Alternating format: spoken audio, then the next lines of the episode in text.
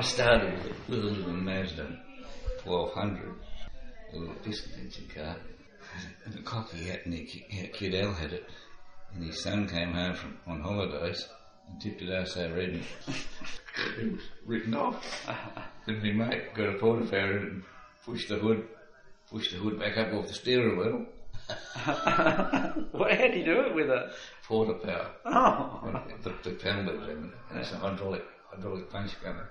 So, so I pushed it. I pushed the hood up, and then I bought.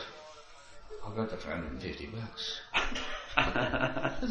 Another 180 bucks. I bought a rotary, an R100 rotary, and so to get the rotary motor out of that, we just cut the engine mounts and put the rotary motor and gearbox straight in the little 1200.